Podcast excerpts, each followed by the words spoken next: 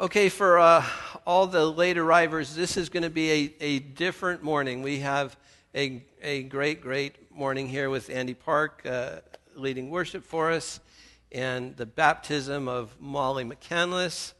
And in a few minutes, there's going to be kind of a brief message this morning, because in a few minutes, Todd Proctor, the senior pastor at Rock Harbor, is going to come over. And when he comes in and I introduce them, you all stand and give him the biggest, most embarrassing standing ovation you possibly can. And we just want to make his face turn red. All right. Well, our readings this morning describe for us a kind of community into which a baby might be baptized.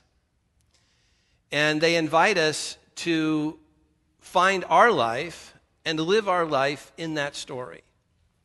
And this is actually a very holy thing that we're being asked to do. We're actually being asked to align our lives and our community around this story that the readings tell us.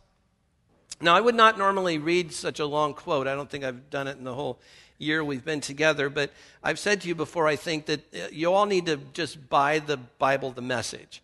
And if for no other reason, the introductions to the books that Peterson writes are just, they're worth the price of the Bible itself. So I want to read to you a part of Eugene Peterson, his introduction to Amos.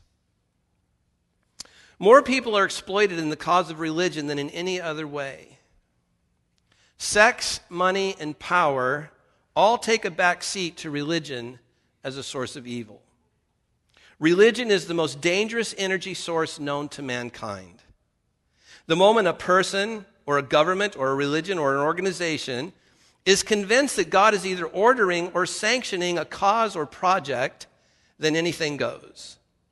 The history worldwide of religion-fueled hate, killing, and oppression is staggering. But the biblical prophets are in the front line of those doing something about it.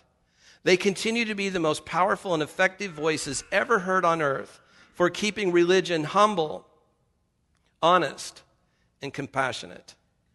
And among these prophets, Amos towers as a defender of the downtrodden poor.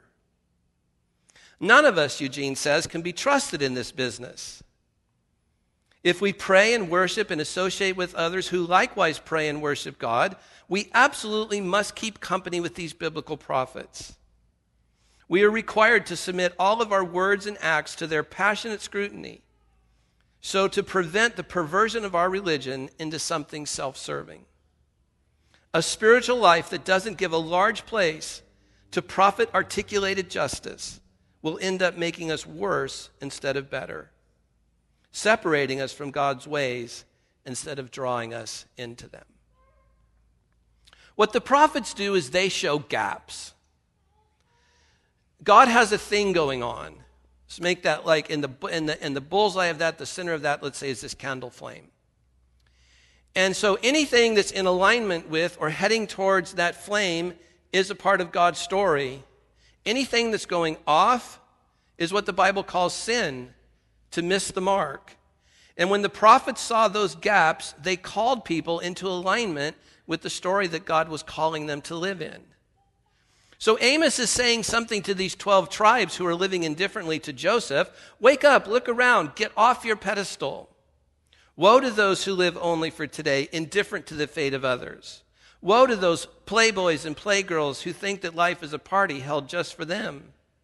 Woe to those addicted to feeling good, to life without pain, to those obsessed with looking good, with life without wrinkles. The psalmist tells us this morning that God upholds the cause of the oppressed, that he gives food to the hungry, he sets the prisoners free, he gives sight to the blind, he lifts up those who are bowed down, he watches over the alien and sustains the fatherless and the widow. Well, how does he do all this? In your lifetime, in the years or months or decades that you've been in faith, have you ever seen an angel feed a homeless person? Have you ever seen an angel argue for justice for the downtrodden poor? You don't see God himself doing it in that sense. So how does God do this? He does do this stuff. He does give food to the hungry and set the prisoners free, give sight to the blind. He does do this. How? Through the church. So that for the downtrodden, God is their hope, but the church are God's instruments.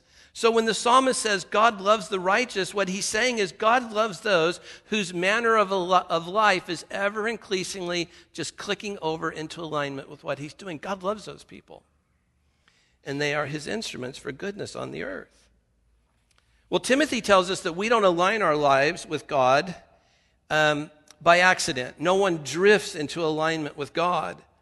Timothy tells us that alignment with God, what we sometimes call spiritual formation, is an active thing. So Timothy says things like, flee the love of money, pursue righteousness, fight the good fight of faith, which is not a military metaphor, it's an athletic metaphor. Fight the good fight of faith, take hold of eternal life, keep this command. You can see that those are action words, flee, pursue, fight, take hold, keep. And this is very important for anybody who might be confused by this. Grace does not set those things aside. The doctrine of grace, the doctrine of unmerited favor in your life, it sits there. But it doesn't set these things aside. It enables them. The grace, the goodness, the unmerited favor of God enables us to flee the love of money, to pursue righteousness, to fight the good fight, to take hold of eternal life, and to keep this command. Well, when we come to the parable, and that's what this is. Again, this is one of those difficult parables. We've had two difficult parables 2 weeks in a row that I've been here. This is another one of those difficult parables that people don't know exactly what to do with. But let me see if I can boil it down for you. Simply, Jesus is saying to the religious leaders of his day, you are acting like the people that Amos prophesied against. You're the ones right now who are sort of in favor and in the good, and all around you is a society that's perishing, and you're doing nothing about it. You're sort of wasting your days, as Peterson puts it, in conspicuous consumption. Well, here's why. In the Jews of Jesus' day, they thought that wealth was proof of righteousness. So do you hear that? They thought that anybody who was wealthy, that was proof that they were living their life in alignment with God's story. And they were experiencing God's grace and God's power in a way that they were aligned with what God was doing. That's what they sincerely believed in their heart. And this parable is Jesus acting like Amos and saying, I know what you think, and I know that you're actually sincere about it, but you're sincerely wrong. You are living exactly like what Amos was prophesying against. So Jesus is saying something like, we all know Lazarus. He's our neighbor. This is very much like the parable of the Good Samaritan. And we've all stepped over him or around him in LA or New York. And this is an appeal where Jesus is saying to the religious leaders of his day, just do what Moses and the prophets have asked you to do. That's all I'm asking. It's something like that. It's kind of like your mother saying, all I'm asking you to do is pick up your room. You know, like, what can be so hard about this? That's what this parable is saying, something like this. Look, you know, when the rich man says, well, you know, they have Moses and the prophets, and if you send them and warn them, then they'll clean up their room. And Jesus, like a mom, is saying, no, even if I raised from the dead, you wouldn't clean up your room. And actually, you know, while that's somewhat ironic, it actually happened that way.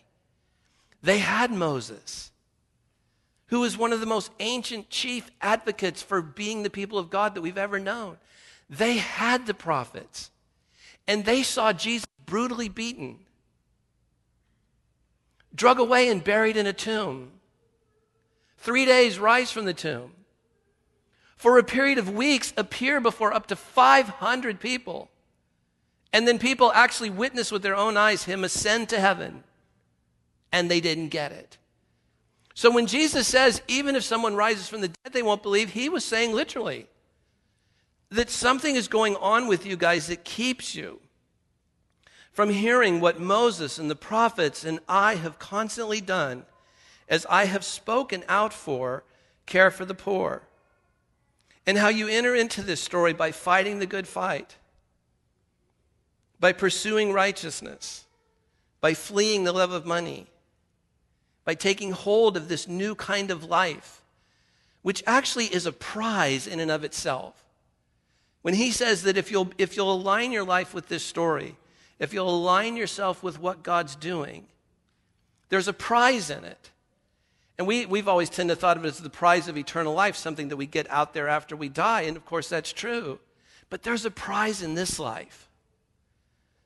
the prize of the ease of alignment and breaking the power of all that. Just think of all the emotional and intellectual and sometimes physical energy that is spent in living a life out of alignment.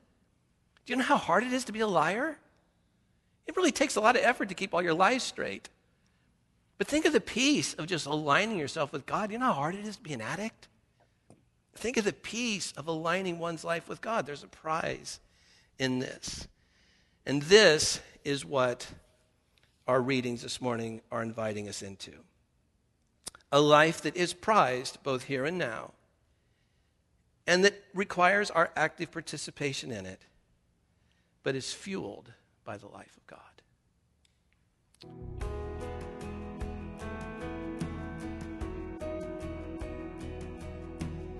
Thank you for listening. For more information about Holy Trinity Church, please visit us online at www.myholytrinitychurch.com.